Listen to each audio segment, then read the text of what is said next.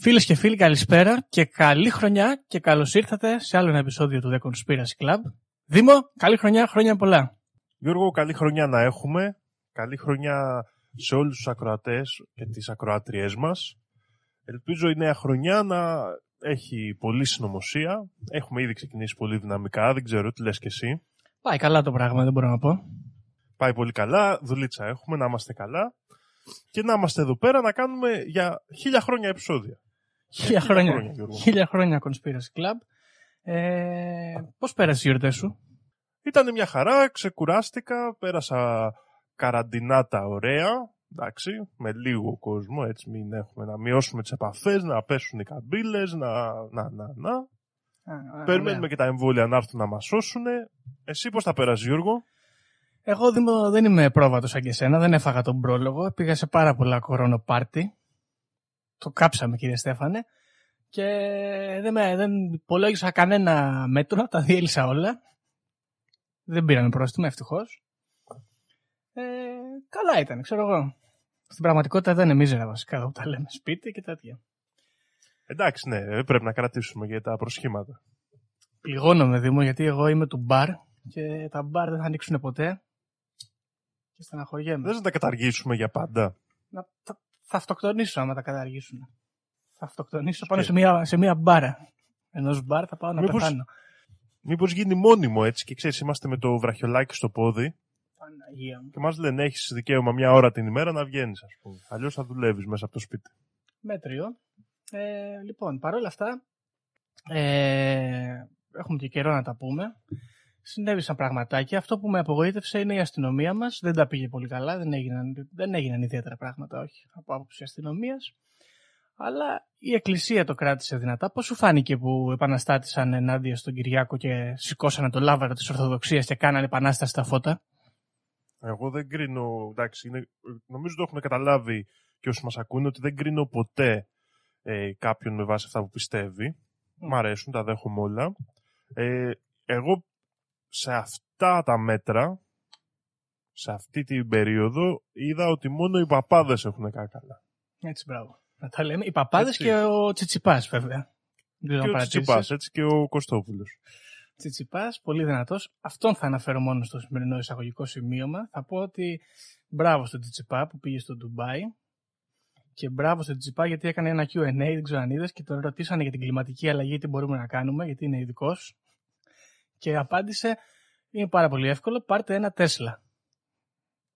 Α, Οπότε πάρε και εσύ ένα Τέσλα, γιατί όχι. Ε, αυτό, α, και ένα ακόμα θα πω να θα αναφέρω γιατί συγκινήθηκα. Παρότι τελείωσε το Bachelor που σου άρεσε πάρα πολύ, Δήμο μη στεναχωριέσαι, ανοίγει η φάρμα. Διαβάζω. φάρμα όπως παλιά με τον Ναουτολού. Ναι, θα είναι στον αντένα, πάρα πολύ καλό και θα έχει εξέχουσες προσωπικότητες όπως η Πόπη Μαλιατάκη, την οποία δεν ξέρω, αλλά και την ε, Πέπη Τσεμτσελή, πώς λέγεται, Τσεμτσμελή, κάπως έτσι. Ξ- Ξαναεμφανίζεται η Πέπη Τσεσμελή, ερωτοδικείο. Ω, Μπράβο. Πόσα χρόνια με γυρνάς πίσω, ρε Γιώργο. Θα κάνει το comeback και θα πάμε καλύτερα. Ε, είδες, κοίτα τι θλιβερό, όλα, όλες αυτές οι μέρες και δεν έγινε τίποτα, μόνο αυτά έχω να πω. Από ενδιαφέροντα. Α, κοίτα, εντάξει, έχουμε νέα, αλλά εντάξει, δεν, είπα, δεν είμαστε εδώ πέρα εκπομπή για νέα. Να μπείτε να τα ακούσετε αυτά στο Sky, τα νέα που γίνονται. Μπράβο. Εμείς εδώ πέρα λέμε τις ε, πραγματικότητες. Έτσι, τα λέω για τα κλειδωμένα. Δε- Οπότε, Γιατί τα, τα νέα δεν είναι πραγματικότητα δυστυχώς ή ευτυχώς. έτσι, μπράβο. Α, καταρχάς, Ε, ρε Δήμο, δεν σε ρώτησα ούτε πριν. Πώς σου φάνηκε που μπουκάρανε στο Καπιτόλιο στην Αμερική; Α, μια χαρά μου φάνηκε εμένα. Πολύ ωραίο, δεν ήταν. Ναι. Ήτανε... Κοίτα να δεις. Ε, θα σου πω τώρα γιατί μπορεί να ακουστώ περίεργος, αλλά εγώ με αυτά τα πράγματα είμαι πάντα υπέρ. Μμ. Πάντα υπέρ. Ε, και μιλάω με διάφορους φίλους μου έτσι αριστερούς, αναρχικούς και μου λένε μπλα μπλα μπλα και καλά κάνανε στον Τραμπ και λέω ρε κακομύριδες ε, τα λέτε αυτά από ζήλια από ζήλια τα λέτε γιατί τόσα χρόνια εσείς πάτε και κάνετε πορείες και το παίζετε ιστορία αυτοί κάνανε μία πορεία και μπήκαν στη Βουλή Ορίστε. Και μπήκανε και με ωραίο στυλ, έτσι. Ντυμένοι. Σαν τους Manowar ήταν. Πολύ μου άρεσε εμένα αυτό. ήταν πολύ δυναμικοί τα παιδιά, ήταν ωραίοι, είναι καλό να γίνονται αυτά. Βέβαια, είδαμε μετά την ανταπόκριση κατευθείαν ότι μόλις ε, είδανε Facebook και Twitter για αυτά και YouTube, κάνανε μπαν τα πάντα. Μπορεί κάποια μέρα, άμα μας... εμείς είμαστε μικροί ακόμα, αλλά άμα καταλάβουν τη δουλειά μας να μας κόψουν και εμάς. Ελάτε να τα πάρετε.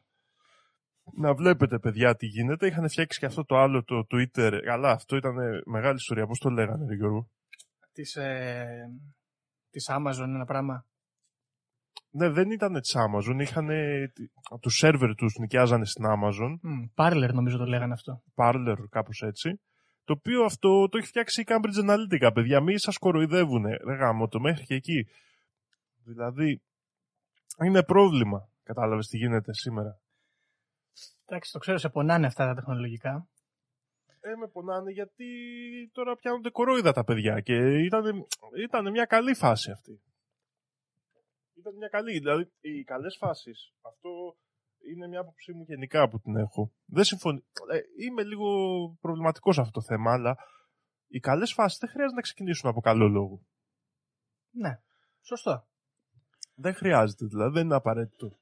Οπότε να, λες, να, μήπως ξεκινήσει η επανάσταση από τους ε, QAnon στην πραγματικότητα; Ναι, γιατί πάντα χρειάζεσαι κάποιους τρελούς να, για να καταστρέψουν. Δηλαδή, άμα δεν είσαι τρελός, δεν θα καταστρέψεις, θα αντέχεις. Mm, σωστό. Ο λογικός άνθρωπος λέει αντέχω, ενώ ο τρελός δεν αντέχει. Ναι. Ο τρελός θα καταστρέψει αρκετά ώστε να έρθει η αλλαγή. Δυστυχώς έτσι γίνεται. Και το έχουμε δει στην ιστορία πολλές φορές να συμβαίνει αυτό. Για να δούμε. Ε, πάνω σε αυτό με το Καπιτόλιο, εμένα αυτό που μου άρεσε περισσότερο ήταν που έπαθε ο αγαπημένος μου Έλληνας, ο Μπογδάνος, έπαθε ε, κοκομπλόκο. Ε, μπλεοθόν του θανάτου έβγαλε, γιατί δεν ήξερε τι θέση να πάρει. Στην αρχή έλεγε ότι ε, είναι αναρχική, μετά έλεγε καλά κάνανε που μπήκανε γιατί είναι του Τραμπ και έπαθε εκεί ένα μικρό βραχικύκλωμα. Ωραία πέρασα εγώ μαζί του εκείνες τις μέρες. Ε, τώρα, Γενικά ξέρω. έπαθε πολλοί κόσμος αυτό το βραχικύκλωμα. Αυτό θέλω να πω. Και ουσιαστικά εγώ είπα το ίδιο βραχικύκλωμα που πάθανε στην αριστερά, ας πούμε, και μίλησα εδώ με φίλους εγώ και τέτοια. Ναι. Ε, δηλαδή πράγματα που αν γινόντουσαν από την αριστερά, ίσως ήταν και αυτοί μέσα, επειδή γίνανε από υποστηρικτές του Τραμπ, δεν μας άρεσε. ε, ποτέ. προ- προβληματιστήκανε. Εντάξει, συμβαίνει αυτό. Συνήθως φαινόμενο. Τώρα, σε πιο ενδιαφέροντα ζητήματα, στα δικά μας, τι θα συζητήσουμε σήμερα; Γιώργο, σου είχα πει Ναι, και το, το δίνω εδώ και δίνω και επόμενο θέμα, δεν με νοιάζει. ναι. Γιατί είναι νέα χρονιά και ας πάνε όλα. Σου είχα πει ότι θα μιλήσουμε για τα εμβόλια, Γιώργο. Ναι. Που είναι μεγάλο θέμα και έχει πολύ και πολλοί κόσμος γκρινιάζει και τέτοια. Μμμ. Αλλά δεν θα μιλήσουμε για τα εμβόλια. Τι τρίπλα είναι αυτή, για να πάμε. Θα μιλήσουμε για ένα άλλο θέμα. Μικρό ή μεγάλο, ο καθένας θα το ακούσει και θα κρίνει. Και αυτή η έμπνευση μου ήρθε γιατί φέτος ποια χρονιά διανύουμε, Γιώργο, υποτίθεται; Το 2021. Και άμα αλλάξει τα δύο τελευταία ψηφία του 2021, ποια χρονιά εμφανίζεται; Το 2012. Και τι θα γινόταν το 2012, Γιώργο; Ε, θα έπρεπε να είχαμε πάρει πτυχίο εμείς. Καλά, σωστό και αυτό, αλλά Κάτι άλλο. Καλύτερο. Δεν ξέρω τι θα γινότανε. Α, ήταν οι μαγιάς, μήπως. Α, μπράβο. Ήταν Α, η καταστροφή του κόσμου γιατί τελείωνε το ημερολόγιο των Μάγια. Ναι. Α, Και- για να πάμε. Και τελικά, από ό,τι νομίζουμε εσύ και εγώ, ο κόσμος δεν καταστράφηκε. Ναι. Ή μήπως όχι. Ή μήπως και όχι. Για πάμε. Λοιπόν, το θέμα εδώ ξεκινάει και θα ξεκινήσουμε λίγο στο όχι και τόσο μακρινό 2012, όπου διάφοροι άνθρωποι είχαν πει από το ημερολόγιο των Μάγια ότι είχε έναν κύκλο 5.000 χρόνων, 5.126 χρόνων για την ακρίβεια και τελείωνε στις 21 Δεκεμβρίου του 2012. Ωραία. Τότε είχε γίνει ένας μεγάλος παντζουρλισμός ότι θα καταστραφεί ο κόσμος, ότι είναι η τελευταία μέρα του κόσμου και χίλια δύο. Ή άλλες υπήρχαν και κάποιες πιο, ας το πούμε, new age ιδεολογίες, ότι θα μπούμε σε μια μεγάλη αλλαγή και λοιπά πράγματα. Μήπως ήταν του υδροχώου η αλλαγή αυτή που λέγανε θα μπούμε στη γενιά του Μία από υδροχώου. αυτές τις αλλαγές ήταν ότι θα μπαίναμε στην εποχή, ότι μπαίνουμε και στην εποχή του υδροχώου ολοκληρωτικά πλέον, που και αυτό κουβαλάει μια τεράστια, ας πούμε, πίσω ιστορία και παραφιλολογία, ας πούμε. Βεβαίως. Η όλη μας η περίπτωση βασιζόταν, είχε μάλλον 4-5 καταστάσεις με τις οποίες θα καταστραφεί ο κόσμος. Μμ. Ε, μία από αυτές που έχει να κάνει όχι τόσο βέβαια με τον μπαίνουμε στην εποχή του υδροχώου, αλλά με τον υδροχώο Α, έχει να Α. κάνει λοιπόν ότι ο γαλαξίας μας το 2012 θα έμπαινε σε έναν προσανατολισμό τέτοιο, ώστε θα επηρεαζόταν από τον υδροχώο Α, ο οποίος είναι μια τεράστια μαύρη τρύπα κοντά στο γαλαξία μας. Μμ. Οπότε πιστεύανε ότι αυτή όλη η κατάσταση θα άλλαζε τόσο πολύ τις συνθήκες που θα ερχόταν η καταστραφή του πλανήτη. Μάλιστα. Εντάξει, η υπόθεση αυτή, από όσο ξέρουμε, δεν πραγματοποιήθηκε. Άλλοι έλεγαν για τον πλανήτη Νιμπύρου, Έρχεται. ότι θα έρθει και θα προσκρούσει στη γη. Άλλοι μιλούσαν για κατακλυσμούς, Ναι. άλλοι μιλούσαν για ηλιακές καταιγίδες Μμμ. και χίλια άλλα τέτοια ωραία πραγματάκια. Ναι. Ένα κλασικό στοιχείο το οποίο δεν έχει φοβερά σχέση με την ιστορία μας, αλλά είναι ωραίο να το... σαν στοιχείο, το οποίο πλησιάζει και τα επιστημονικά βέβαια, είναι η υπόθεση Σίβα, Γιώργο. Την έχεις ξανακούσει την υπόθεση Σίβα; Όχι, τι είναι αυτό. Η υπόθεση Σίβα είναι ότι μελετητές από... που μελετούσαν τις καταστροφές που έχουν συμβεί στον πλανήτη έχουν παρατηρήσει ότι αυτές οι καταστροφές γίνονται σε έναν κύκλο 30 εκατομμυρίων χρόνων. Okay. Ε, μιλάμε για συγκλονιστικές καταστροφές τώρα, έτσι. Ναι, οι οποίες συνήθως έχουν να κάνουν με την πτώση μετεωρητών. Μμμ. Και οι επιστήμονες πιστεύουν, ε, μάλλον έχουν δημιουργήσει αυτή την υπόθεση την οποία δεν έχουν καταφέρει να τη στηρίξουν 100%, ότι με κάποιο τρόπο η θέση του πλανήτη κάνει έναν κύκλο 30 εκατομμυρίων χρονών, που σε αυτό το σημείο είναι, ε, ας πούμε, ανεβαίνει πολύ η πιθανότητα να έχουμε κάποια σύγκρουση με μετεωρίτη ή άλλο αστρικό σώμα, που θα οδηγήσει σε μια μεγάλη αλλαγή στη, στη, ζω- στη γη. Ναι. Εντάξει. Και πολλοί έλεγαν και τότε, το 2012, ότι είμαστε στο τέλος αυτού του κύκλου, το οποίο βέβαια επιστημονικά δεν ισχύει. Τώρα είναι κάτερον. Θα το παραβλέψουμε. ναι.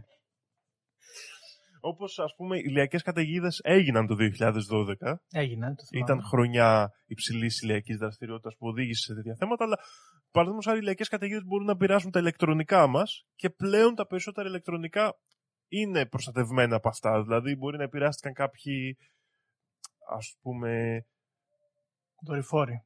δορυφόροι. Mm. Ναι. Γιατί θυμόμουν την αγγλική λέξη, δεν μπορούσα να θυμηθώ την ελληνική. Έχει χαλάσει το μυαλό μου. λοιπόν, γιατί όμως εμείς κάνουμε θέμα τώρα εδώ με παλιά νέα; Για να δούμε. Δεν κάνουμε όμως παλιά νέα γιατί το 2019 κάποιος κύριος Nick Hinton στο Twitter και βλέπεις έχω πέσει πολύ χαμηλά, βρίσκω τώρα ιστορίες μέσα από το Twitter Από εκεί θα ξεκινήσει μάλλον η επανάσταση. Για να δούμε.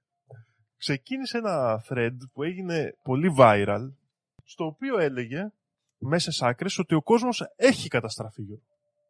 Α, περίμενε γιατί σε αυτό έχω κι εγώ άποψη. Για πάμε. Καταστράφηκε λέει το 2012 ο κόσμος. Και πώς καταστράφηκε, λέει ο Nick Hinton, τι άλλο έγινε το 2012, Γιώργος, εσύ που σου αρέσει και λίγο η φυσική και οι επιστήμες και αυτά. Τι άλλο έγινε το 2012, θυμάσαι; Ε, το 2012 α, εκλέχθηκε ο Σαμαράς. Ναι, δεν ήταν όμως τόσο υψηλής σημασίας για την πορεία της ανθρωπότητας. Τι άλλο έγινε το 2012, ρε μου, δεν θυμάμαι. Ανακαλύφθηκε στο CERN Α, το μπράβο. μπουζόνιο του Higgs. Α, μπράβο. Επιβεβαιώθηκε, για να το πούμε πιο σωστά, πειραματικά η ύπαρξή του. Ακριβώς. Το οποίο και αυτό είχε μια τεράστια παραφιλολογία από πίσω, θα καταστραφεί ο κόσμος. Ναι, να γίνουν μαύρες Ο Στίβεν τρύπες Χόκ- και τα λοιπά. Ο Στίβεν Χόκινγκ ο ίδιος είχε δηλώσει ότι είναι ένα σωματίδιο που αν ανακαλυφθεί μπορεί να φέρει τεράστιες αλλαγές στην πραγματικότητα. Βέβαια αυτό το εννοούσε επιστημονικά, αλλά αν το πεις αυτό σε μένα που δεν σκαμπάζω από φυσική, Σου λέω τι αλλαγές θα φέρει, καταστροφή. Ακριβώς. Ένας από του τέσσερις καβαλάριδες αποκάλυψε. Ακριβώς. Ο Higgs. Το μποζόνιο του Higgs, λοιπόν, σύμφωνα με τον Νίκ Χίντον, ήταν η αρχή του τέλους για την ανθρωπότητα. Μμ. Δημιουργήθηκε, λέει, μια μαύρη τρύπα, η οποία μας έχει καταπιεί όλους.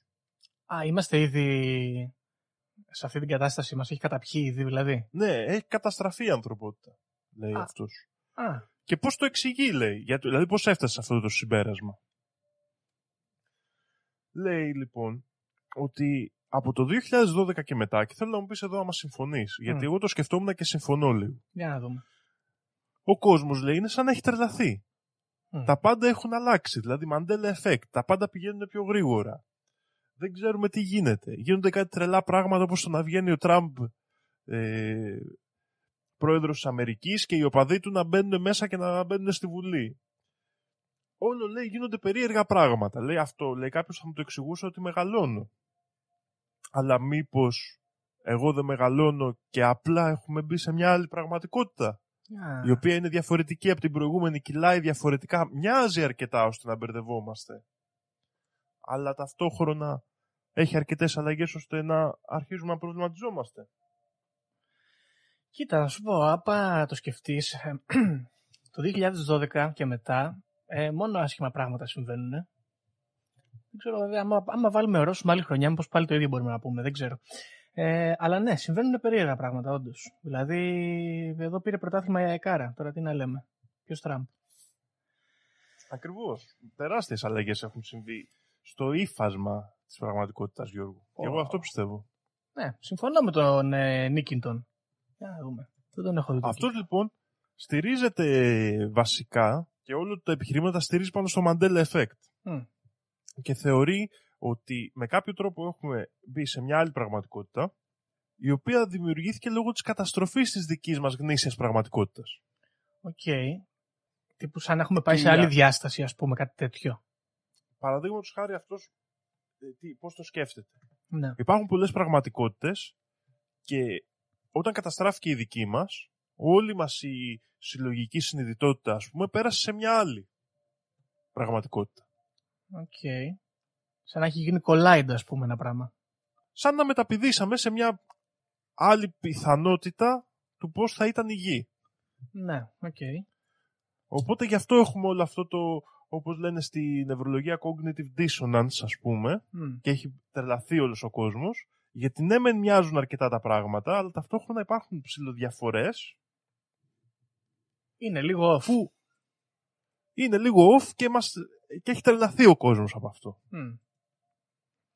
Οπότε, συγγνώμη για να καταλάβω λίγο πώς το εννοεί. Αυτός πιστεύει ότι τα περίεργα πράγματα που συμβαίνουν, συμβαίνουν επειδή έχουμε ψιλοτρελαθεί λόγω αυτής της αλλαγής ή εμείς τρελαινόμαστε λόγω των περίεργων συμβάντων που συμβαίνουν στην άλλη πραγματικότητα; Ένα συνδυασμό των δύο περισσότερο, Μμ. Οκ. γιατί ουσιαστικά α- αυτός το παρουσιάζει σαν να μεταβήκαμε σε μια πραγματικότητα στην οποία δεν έχουμε εξελιχθεί μέσα σε αυτή. Ναι, δεν ανήκουμε. Είμαστε παράταιροι. Βέβαια, εμένα η ερώτησή μου εδώ ήταν και δεν είδα να απαντήθηκε. Αυτό το thread είναι από το 2019. Βέβαια, ίσως να έχει όρεξη να απαντήσει ο άνθρωπος. Μπορώ να του στείλω ένα μήνυμα. Ε, αν η δική μας ε, συλλο- η συλλογική συνείδηση πέρασε στην άλλη πραγματικότητα, η συνείδηση της, πr- αυτής της πραγματικότητας στην οποία πήγαμε, τι έγινε; Ο άλλος Δήμος, ας πούμε, που είναι. Ναι, Μήπως έγινε merge. Μήπως είσαι ένα με τον άλλο Δήμο; ξέρω. Αυτό. Θα μπορούσε, ποιος ξέρει. Αυτό σίγουρα είναι περίεργο. Και θα μπορούσες να κάνεις μετά ασυναρτησίες. Ναι. Αυτό θα ήταν και ένας λόγος γιατί φερόμαστε έτσι τόσο παράλογα τα τελευταία χρόνια. Βέβαια, αν δούμε την ιστορία, πάντα παράλογα φαινόμασταν, αλλά για προς χάρη αυτού του επεισόδου θα το αφήσουμε αυτό το στοιχείο. Σωστά. λοιπόν. Γενικά, λοιπόν, πολύ βάση πέφτει και γύρω από το CERN, το οποίο είναι γενικά ε, Ήποπτο, ύποπτο πολύ. στόχος, ύποπτο μέρος, με τον επιταχυτή των σωματιδίων να είναι πάντα να έχει κεντρική θέση σε αυτές τις θεωρίες. Γιατί τι τα θέλουν όλα αυτά και φτιάχνουν και, και τα βάζουν να τρέχουν γύρω-γύρω, Γιώργο; Έλα, Ντέδημο. Ποιος να ξέρει; Καλά, τώρα επίσης να πούμε για ποιον δεν το ξέρει, παιδιά, ότι υπάρχουν και φωτογραφίες από μάχημους ε, συνωμοσιολόγους που εκεί στο Σέρνι λέει υπάρχει ένα άγαλμα του Σίβα και, α- γύρω-γύρω είναι κάτι τύποι με ράσα και κάνουν ανθρωποθυσίες. Όχι, τη ναι, είναι νύχτα. γνωστό. Το άγαλμα του Σίβα υπάρχει. Μμ.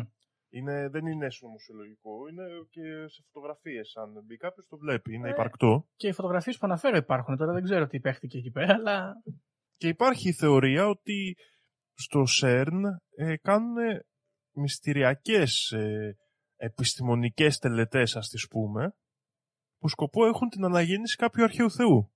Για να πάρουν δύναμη ωραίο. Ωραίο οι κόλπο. επιστήμονες της νέας τάξης πραγμάτων. Ε. Χειρότεροι επιστήμονες.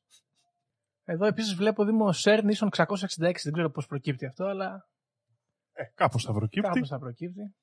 Τι γίνεται τώρα εδώ; Το ΣΕΡΝ λοιπόν που έχει πρωταγωνιστήσει και σε έργα με αυτή του την ιδιότητα σαν επιστημονικό κέντρο που προσπαθεί να δημιουργήσει τεχνολογίες κυριαρχίας πάνω στον κόσμο όπως το Steins Gate και που φτιάχνει χρονομηχανή. Μμμ.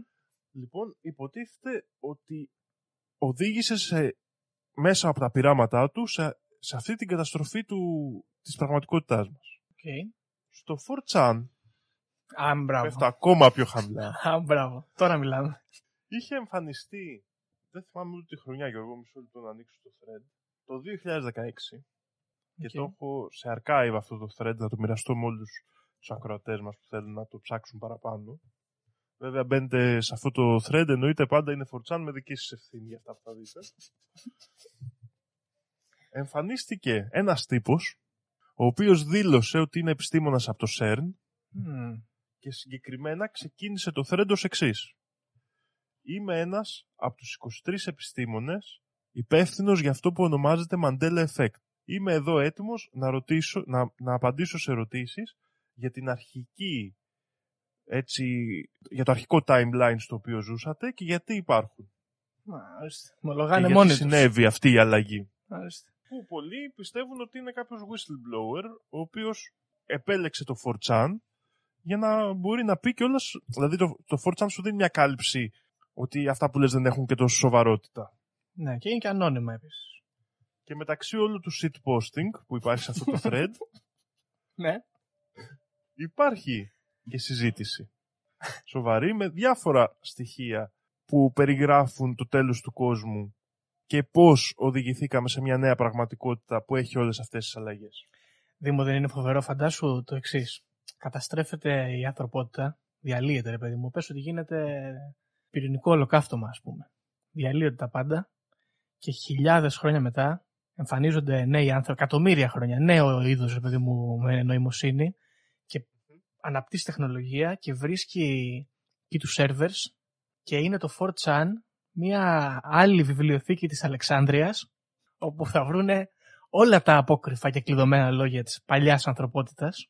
Δεν είναι φοβερό; Πραγματικά.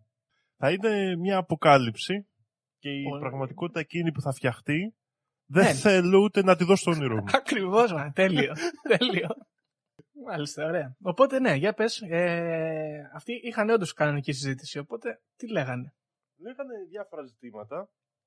Η κύρια, η κύρια ιδέα που παρουσιάζει αυτός ο υποτιθέμενος επιστήμονας είναι ότι μέσω ενός πειράματος, το οποίο δεν το προσδιορίζει, αλλά πολλά άτομα φαίνεται να πιστεύουν ότι είναι οι, οι δοκιμές που έγιναν για την έβρεση του μποζονίου του Higgs, καταστράφηκε η πραγματικότητα, αλλά το CERN ταυτόχρονα, επειδή ήξερε ότι υπάρχει αυτό το ενδεχόμενο, είχε συνεργαστεί με το CERN μιας άλλης πραγματικότητας για να μεταφέρει τις συνειδήσεις σε αυτή την άλλη πραγματικότητα.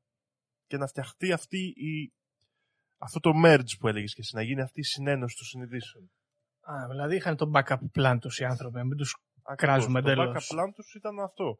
Και μάλιστα, όχι μόνο το κάνανε αυτό, ταυτόχρονα επηρέασαν και έβαλαν και διάφορες ψευδείς αναμνήσεις σε αυτές τις συνειδήσεις που έγιναν merge, έτσι Ναι. ώστε να μπορούν να διοικούν καλύτερα τον κόσμο. Γιατί όπως είπαμε είναι και της νέας τάξης πραγμάτων, αυτά θέλουν να κάνουν. Ακριβώς. Τώρα βέβαια, εμένα αν με ρωτήσεις αν έχουν την ε, ικανότητα να συμβούν αυτά τα πράγματα, Ναι, θα σου έλεγα ότι άμα μπορούν να τα κάνουν, μπράβο τους. Μπράβο Είναι πολλή τους. δουλειά. Είναι δύσκολο. Ναι, αλλά μπράβο τους, παιδί μου. Μπράβο τους για την ικανότητα, όχι που τα κάνουν. Α, εντάξει, οκ.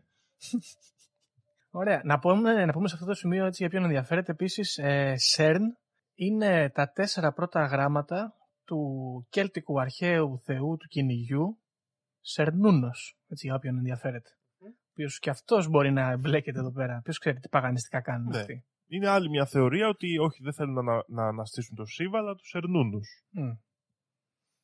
Καλύτερα. Υπάρχει πάρα πολύ μεγάλη ε, παραφιλολογία έτσι, για το ΣΕΡΝ και περισσότερο ανοίγω αυτό το θέμα για να τα δούμε όλα αυτά τα μικροπραγματάκια που πολλές φορές δεν κάνουν για επεισόδιο, αλλά Εντάξει, για να δούμε. είναι ενδιαφέροντα. Μμ. Πότ πουρί που λέγαμε και τις προάλλες. Πουρί. Πουρί, ακριβώς. Μμ. Άλλα στοιχεία λοιπόν. Μμ. Ποιοι άλλοι λέγανε ότι ο κόσμος θα τελειώσει το 2012. Μμ. Λοιπόν, έχουμε τον Τέρενς Μακίνα. Τον ξέρεις τον Τέρενς Μακίνα, Γιώργο; Όχι, είναι, είναι γνωστός. είναι ένας τύπος, μυστήριος γενικά, ο οποίος θεωρείται εθνοβοτανολόγος. ναι, αυτό βλέπω. Τι ωραία ιδιότητα είναι αυτή. Αυτός γενικά μελετούσε την επίδραση των ψυχεδελικών και θεωρούσε ότι η επίδραση των ψυχεδελικών είναι αυτό που έδωσε την ικανότητα στη ζωή να δοθεί νοημοσύνη. Οκ. Δηλαδή πίστευε ότι, ναι. παραδείγματος χάρη, τα παλιά χρόνια ήμασταν γορίλες, χωρίς την ανθρώπινη νοημοσύνη και επειδή τρώγαμε μανιτάρια, κάποια στιγμή Γίναμε. δημιουργήθηκε ένα κλικ στην ανθρωπότητα που, δημιουργεί, που, δι- που κα, κατέστησε δυνατό να φτιαχτεί νοημοσύνη.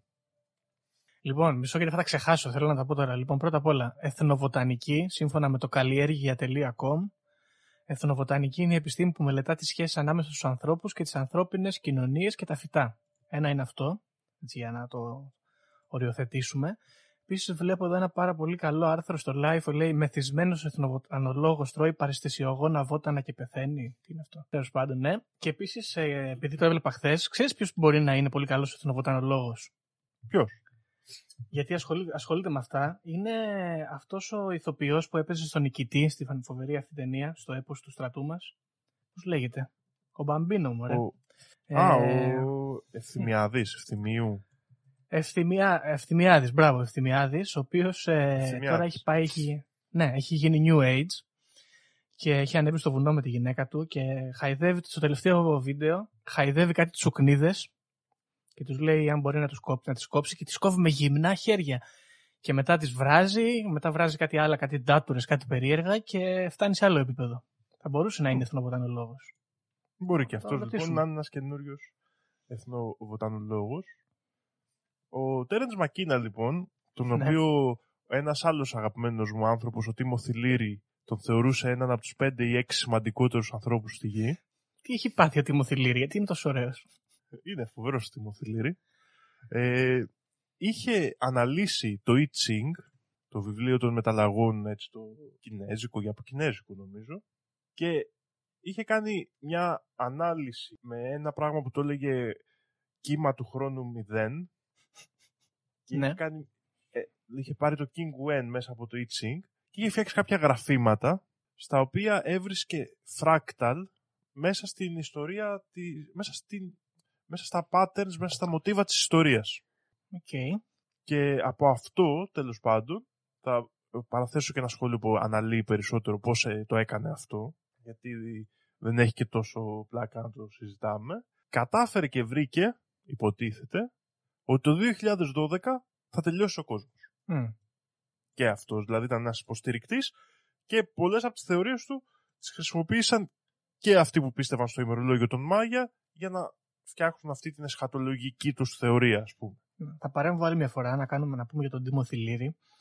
Ο Άλεν Γκίνσμπεργκ είχε πει ότι είναι ένας Αμερικαν, αμερικανικός ήρωας της, ε, του consciousness. Έχει πει για, για τον Τίμο Μμ. Θηλύρη.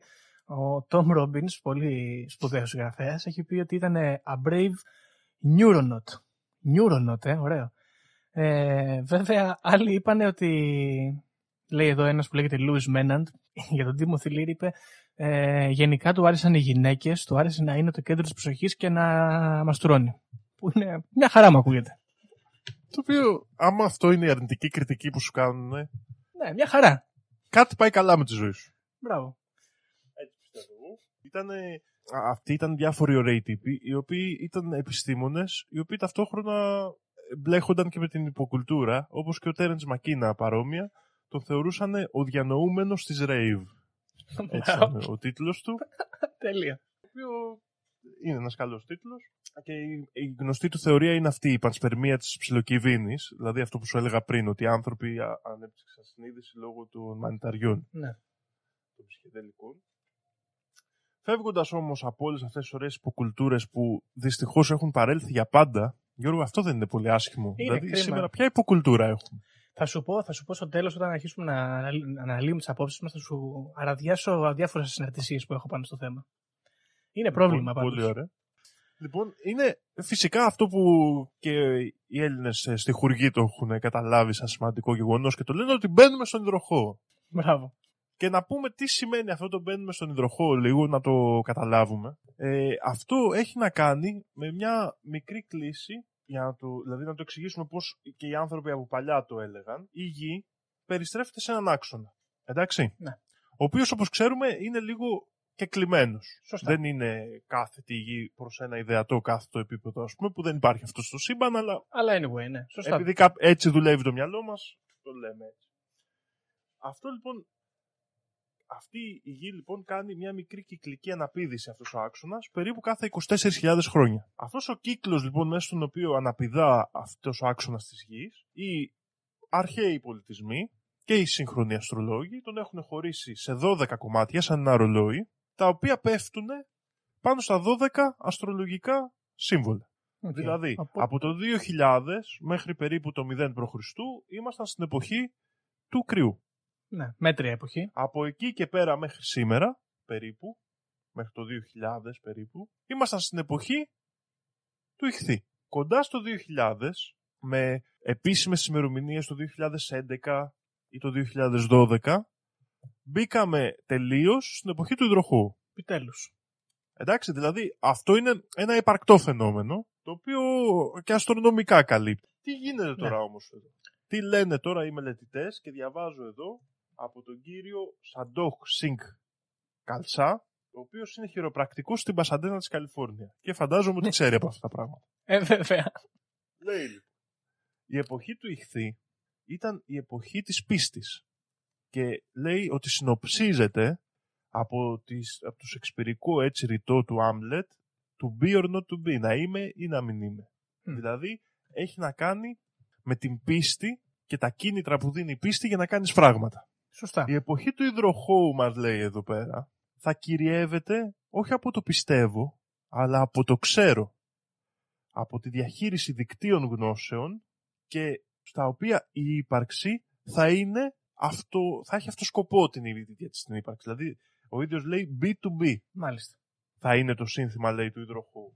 Αυτή η αλλαγή ο ίδιος πιστεύει ότι θα είναι τόσο μεγάλη και όπως διάφοροι άλλοι μελετητές το, ε, αυτού του τομέα ας πούμε το έχουν στηρίξει αυτό πιστεύει ότι η αλλαγή θα είναι τόσο μεγάλη που οι άνθρωποι που είμαστε στο μετέχμιο θα θεωρούμε σαν να ξυπνάμε σε καινούρια πραγματικότητα. Α, πέφτουν τα κομμάτια του puzzle στη θέση τους. Ακριβώς. Άρα εδώ υπάρχει μια θεωρία ότι ο κόσμος τελικά δεν καταστράφηκε αλλά η αλλαγή που νιώθει ο κύριος Νίκ από το Twitter, ο Νίκ Χίντον, μπορεί να προκύπτει από αυτό το γεγονός ότι μπήκαμε στην εποχή του υδροχού και αλλάζει τόσο πολύ ο κόσμος που πλέον αυτός και εσύ και εγώ που νιώθουμε έτσι αποξενωμένοι από την καινούρια πραγματικότητα, ας πούμε, Είναι αυτή η αλλαγή.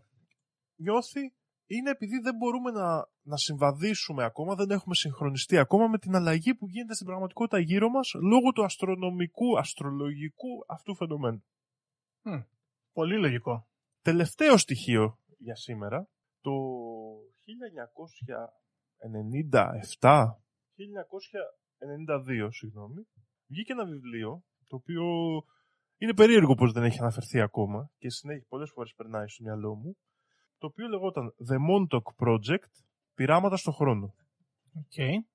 Σε αυτό το βιβλίο ένας υποτιθέμενος πληροφοριοδότης μέσα από τον Αμερικάνικο στρατό, ο Πρέστον Νίκολς, καταγράφει τις εμπειρίες του μέσα σε ένα πρόγραμμα ταξιδιού στο χρόνο και αυτό που μας ενδιαφέρει πιο πολύ για το σημερινό επεισόδιο είναι ότι δεν μπορούσε να ταξιδέψει μετά το 2012. Δεν πήγαινε παραπάνω, ε. Δεν πήγαινε. Μμ.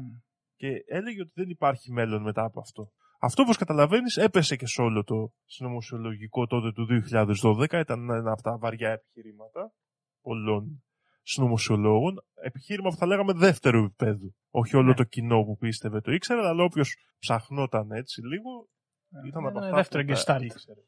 Ακριβώς. Ναι.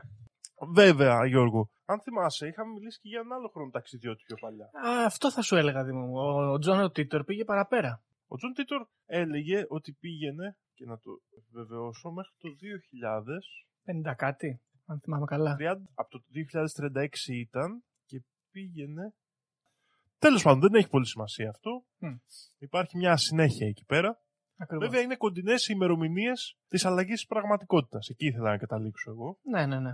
Κοντά έπεσε. Ακριβώς ότι ο ένας έλεγε το 2012 και με όλη αυτή την, έτσι, την ιστορία που έχουμε αναπτύξει σήμερα, που δεν βγάζει πολύ συνοχή, δεν έχει σημασία.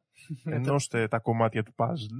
Το 2000 λοιπόν 12 με το 2015 έχουν από δύο χρονοταξιδιώτες μπει σαν ημερομηνίες που γίνεται καταστροφή, αλλά καταστροφή που μπορούμε να την καταλάβουμε σαν αλλαγή της πραγματικότητας όπως την ξέρουμε. Κοίτα, να σου πω κάτι. Παρότι 2012 με 2015 είναι ένας τσιγάρο δρόμο, αν ε, υιοθετήσουμε αυτή τη γενική δυσλεξία που έχουν πάθει όλοι αυτοί οι φίλοι μας, το 2012 γίνεται 2021, το 2015 γίνεται 2051. Έτσι, έχουμε ακόμα χρόνο. Μακάρι Γιώργο, για να δούμε.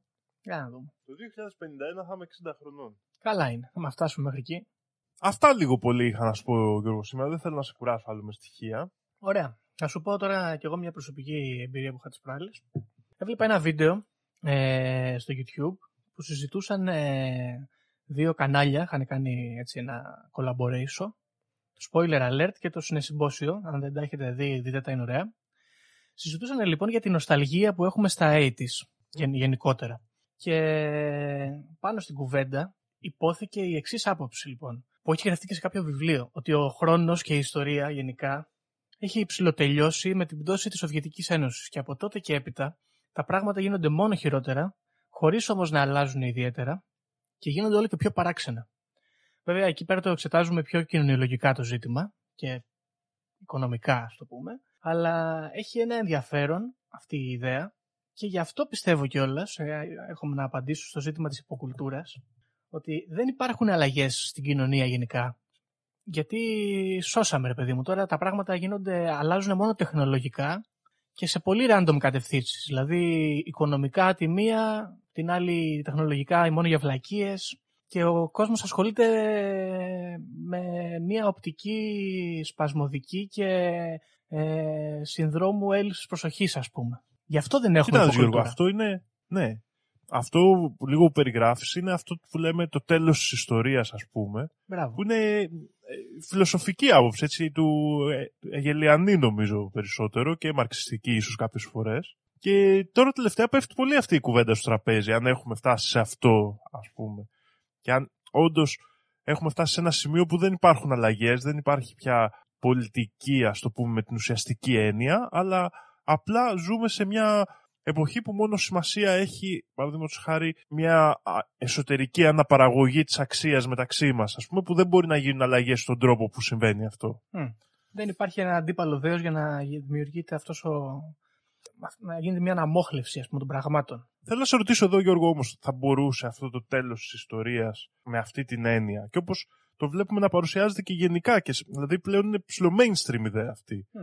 να είναι αυτό το τέλος του κόσμου.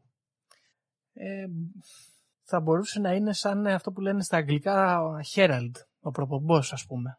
Ε, και ε, αφού τελειώνει η ιστορία, νομοτελειακά τελειώνει και ο κόσμος κάποια στιγμή, ρε παιδί μου. Δεν, ε, έχουμε φτάσει σε ένα τέλμα που δεν προχωράει άλλο η φάση και κάποια στιγμή θα καταστραφούν τα πράγματα. Αυτό μπορώ να το υιοθετήσω σαν ιδέα. Δεν μπορώ να πω όμως από την άλλη ότι όταν τελειώσει η ιστορία τελειώνει και ο κόσμος.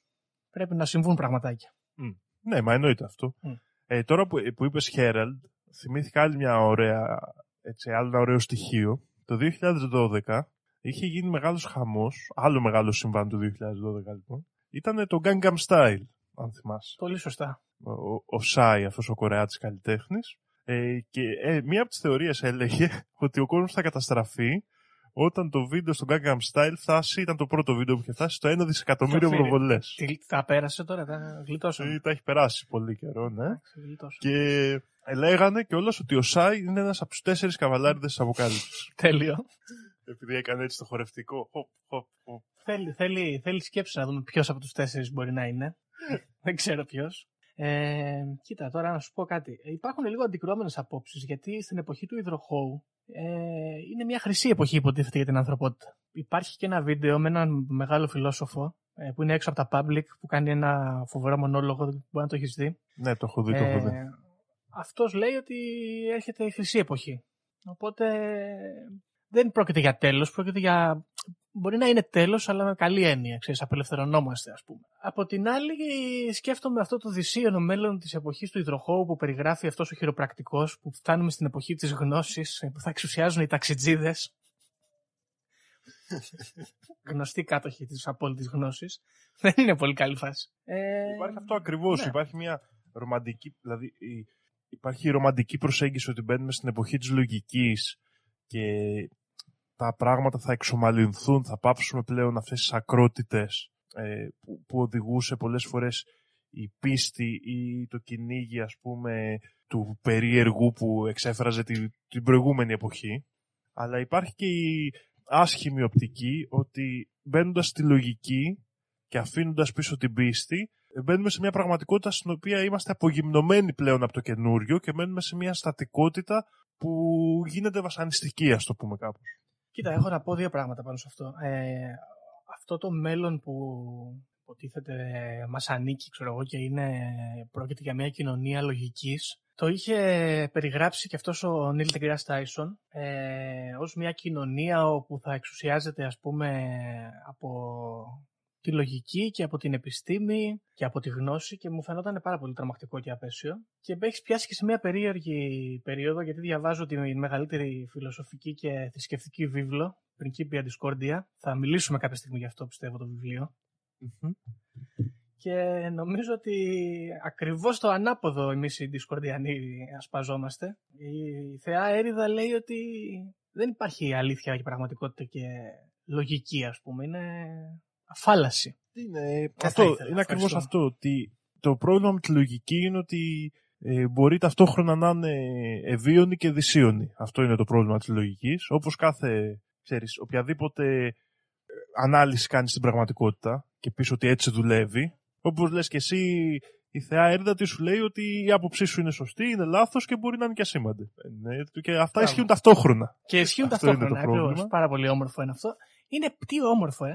Κοίτα, επίσης, ε, άμα πάρουμε λίγο ιστορικά το πράγμα και το κοιτάξουμε και δούμε τους ανθρώπους οι οποίοι μελετούσαν τη λογική ως μέσο επίλυσης όλων των προβλημάτων και εξήγησης τέλος πάντων όλων των προβλημάτων, όπως ας πούμε ο Μπέρναρντ Ράσελ, καταλήξαν οι περισσότεροι είτε στο ότι δεν γίνεται αυτό το πράγμα, το παρατήσαμε, ε, και υπάρχει και το παράδειγμα ενός επιστήμονα τώρα που μου διαφεύγει το όνομά του, ο οποίος και αυτός ασχολούνταν με τη λογική και τα μαθηματικά και πώς θα καταλήξουμε σε μια απάντηση. Είχε γράψει ένα paper που πίστευε ότι το έλυσε το ζήτημα. Το έστειλε και όλα στον Μπέρναρντ Ράσελ τον ίδιο. Αυτός του απάντησε ότι πολύ καλό αυτό που μου περιγράφεις, αλλά υπάρχει το εξής ερώτημα μου γεννιέται εμένα. Και του έθεσε ένα παράδοξο, ας πούμε, που βλέπει μέσα στη θεωρία του και ο άνθρωπος τρελάθηκε, έσκησε τα χαρτιά όλα και πήγε και κλείστηκε στο ψυχιατρίο.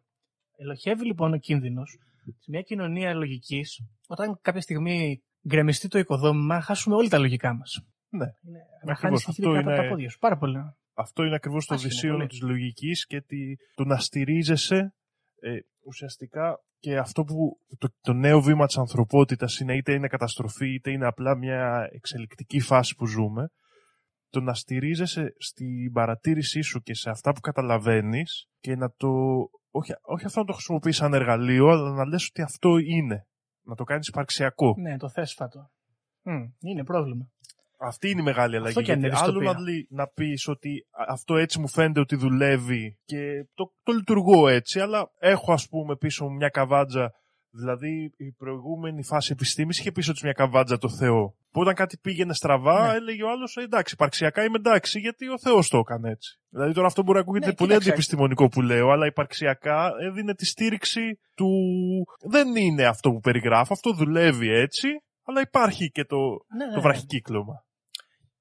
Και ακόμα και τώρα, που δεν έχουμε τόσο πολύ το Θεό από πίσω, έχουμε την, ε, την κακή κατασκευή του ανθρώπινου εγκεφάλου, ρε παιδί μου, να το πούμε και έτσι. Ότι γνωρίζουμε μέχρι εδώ και μπορεί να είναι λάθος, αλλά λειτουργεί, ξέρω εγώ, για μας τώρα Και στο μέλλον μπορεί να είναι αλλιώς και να λειτουργεί αλλιώς. Δεν υπάρχει βεβαιότητα τέλος πάντων. Υπάρχει η, η χρήση της γνώσης, να το πούμε κάπως έτσι. Ναι. Μπορεί να. Ναι. Το οποίο είναι, είναι τίμιο, θα έλεγε κάποιος. Οπότε είναι τίμιο και συνολικά. Έχει λοιπόν, αποδειχθεί κοιτάζοντας- ιστορικά ότι Α, δουλεύει. Αυτό θέλω Ναι, να πω. ναι, ότι ακριβώς. η, η εφαρμογή της γνώσης έχει αποδειχθεί ιστορικά ότι δουλεύει. Αλλά όταν πάμε στο φιλοσοφικό Ναι. και στο υπαρξιακό, ε, κάπου μπλέκει εκεί το ζήτημα. Οπότε κοιτώντας, κοιτώντας πίσω στο σημερινό επεισόδιο θέλω να πω ότι αν είναι να καταλήξουμε σε μια εποχή υδροχώ όπου η λογική και η βεβαιότητα της γνώσης εξουσιάζει προτιμώ οι επιστήμονες στο ΣΕΡΝ να προσπαθούν να φέρουν ε, τον Σερνούνος να τα καταστρέψει όλα εδώ πέρα να γίνει το μεγάλο κυνήγι και να σώσουμε. Προτιμότερο μου φαίνεται. Ε, ναι. Κατά τα άλλα, κοίτα, γενικά μου αρέσει που ασχολούνται οι άνθρωποι με το τέλος του κόσμου. Έχει, έχει μια φάση και ε, το ψάχνουν εξαπανέκαθεν, ας πούμε. Είτε αυτό είναι το ημερολόγιο των Μάγιας, είτε είναι Ragnarok.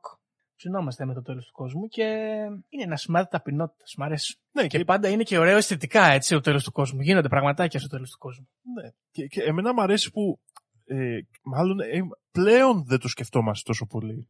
Και δηλαδή ειδικά τις δεκαετίες 90, αρχές 2000, αυτές τις δύο δεκαετίες νομίζω και τις προηγούμενες ίσως ε, έχουμε αρχίσει και το ξεχνάμε το εσχατολογικό και έχει αρχίσει και επιστρέφει. Δεν ξέρω αν το έχεις παρατηρήσει κι εσύ. Ναι, γιατί γίνονται τα πράγματα λίγο ζώρικα τελευταία. Ναι, δηλαδή μια υπερβαλλοντική εσχατολογία. Μια η, η πιο επιστημονική. Δηλαδή, διάβαζα ε, πρόσφατα ένα βιβλίο του Χόκκινγκ, στο οποίο αναφέρει και ο ίδιος συγκεκριμένα ότι οι άνθρωποι πρέπει να ασχοληθούν σημαντικά με το ζήτημα, ας πούμε, το εσχατολογικό. Μμ. Για να το αποφύγουν ή για οποιοδήποτε άλλο λόγο. Είναι ένα πράγμα που επιστρέφει μέσα στην ιστορία. Επιστρέφει συνεχώς και έχει να κάνει και με τους κύκλους που κάνει δηλαδή η ανθρώπινη κατάσταση μέσα σε αυτό. Ναι.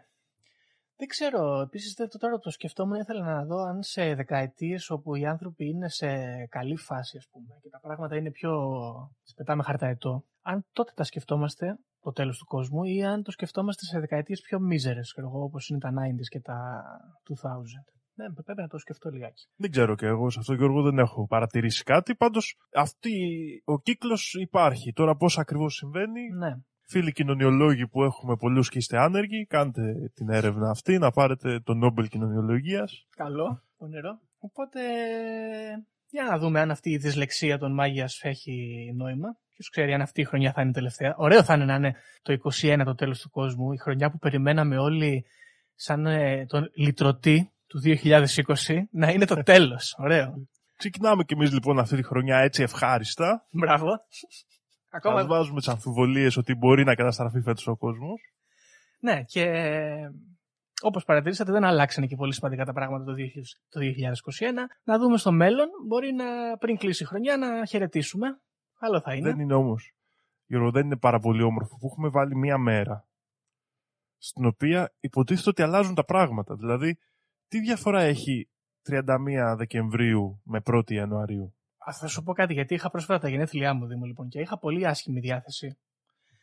Και όλοι νομίζανε ότι έχω άσχημη διάθεση γιατί ε, μεγαλώνω, ξέρω εγώ. Αλλά δεν με πειράζει πλέον που μεγαλώνω τόσο πολύ. Παρ' όλα αυτά, με είχε πιάσει μια κατάθλιψη μεγάλη, γιατί μέσα σε όλη αυτή τη βαρεμάρα που επικρατούσε, περίμενα τη μέρα των γενεθλίων μου να γίνουν πράγματα, ξέρω εγώ.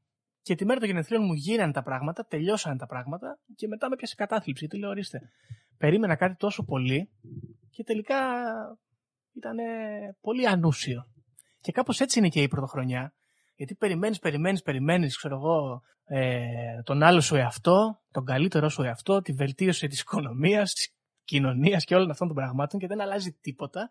Και το μόνο που γίνεται είναι να ξυπνάς πρώτη του μήνα, με hangover από τα πολλά πιωτά της προηγούμενης μέρας, λιγότερα λεφτά αν έχεις πάει στο καζίνο και κατάθλιψη γιατί τίποτα δεν έχει αλλάξει. Πώς σου φάνηκε; Μου φαίνεται ότι είναι η πραγματικότητα, γιατί ε, δεν μπορείς να περιμένεις να αλλάξουν πράγματα που, δηλαδή δεν περνάει ο χρόνος εκείνη τη μέρα. ναι, ακριβώς. Δεν περνάει ο Πέρασε χρόνος. σε Ιδιαίτερα. 365 μέρες. Ακριβώς. Τέλος πάντων, ε, για να τα συνοψίσουμε λίγο Και αυτά αυτό, τα πράγματα. λοιπόν, ένα, Α, ναι, συγγνώμη. πες Ένα μου. τελευταίο σχόλιο μόνο να κάνω. Ναι, Ε, πριν που μίλησες ε, για τα παιδιά στο συνεσυμπόσιο, που είναι πολύ καλή, όντως το λέω και εγώ να τους δείτε, θα βάλουμε κάτω και το link του βίντεο. Ε, ένα, έκανε ένα πάρα πολύ ενδιαφέρον βίντεο τώρα τελευταία ένας YouTuber που τον λένε Vsauce, Να, ναι. ο οποίος ε, μίλησε για τα παράδοξα του χρόνου και ασχολήθηκε με αυτό το ζήτημα, δηλαδή αν οι άνθρωποι ας πούμε, το γιατί πλέον κάνουμε αυτή τη φάση με δεκαετίες που λέμε τα 80s, τα 90s, ζούμε πάρα πολύ κοντά. Δηλαδή ιστορικά, μια δεκαετία ποτέ δεν έπαιζε σημαντικό ρόλο και σήμερα εμείς λέμε 70s, 60s και είναι διαφορετικά πράγματα. Μμμ. Και κάνει μια, έτσι, μελετάει λίγο πώς έχει αρχίσει και επιταχύνεται ο χρόνος, ας πούμε, στη σημερινή εποχή. Και πώς ο άνθρωπος πλέον είναι στο κυνήγι του χρόνου σε Εννοείς σχέση ότι με παλαιότερες εποχές. αλλαγές Και και είναι πάρα πολύ ενδιαφέρον. τέτοια πράγματα γίνονται σε μικρότερο χρονικό διάστημα. κάπως έτσι το περιγράφει, αλλά κάνει μια πολύ ωραία αναλογία που μου άρεσε, η οποία ήταν ότι όταν φτιάξαμε ας πούμε το αυτοκίνητο ή το αεροπλάνο, ο κόσμος από τεράστιος έγινε μικρός. Και σε, ένα αντίστοιχο, σε μια αντίστοιχη προσπάθεια του ανθρώπου σήμερα να προλάβει το χρόνο, να τον κατακτήσει, κάνει πάλι το χρόνο μικρό. Μμ. Ναι, εντάξει. Η αλήθεια είναι ότι βιαζόμαστε. Είναι πρόβλημα. Απλά το μου άρεσε σαν σύνδεση με αυτό που λέγανε τα παιδιά σου στο συμπόσιο, γι' αυτό το, θα το βάλω κάτω, θα τα βάλουμε μαζί αυτά τα δύο βίντεο να τα δείτε. Μμμ. Λοιπόν, τώρα για να τα συνοψίσουμε λίγο τα πράγματα. Ε, καλή φάση θα είναι να διαλυθεί ο κόσμος, να ησυχάσουμε. Ε, τώρα πώς θα διαλυθεί ο κόσμος ε, με τους ταξιτζίδες, με τη μαύρη τρύπα, με κάποιον αρχαίο θεό που θα έρθει εδώ να τα κάνει όλα λαμπόγιαλο. Δεν ξέρω και να σου πω την αλήθεια στο σημείο που έχω φτάσει δεν με ενδιαφέρει και ιδιαίτερα. Ό,τι ευκαιρείτε.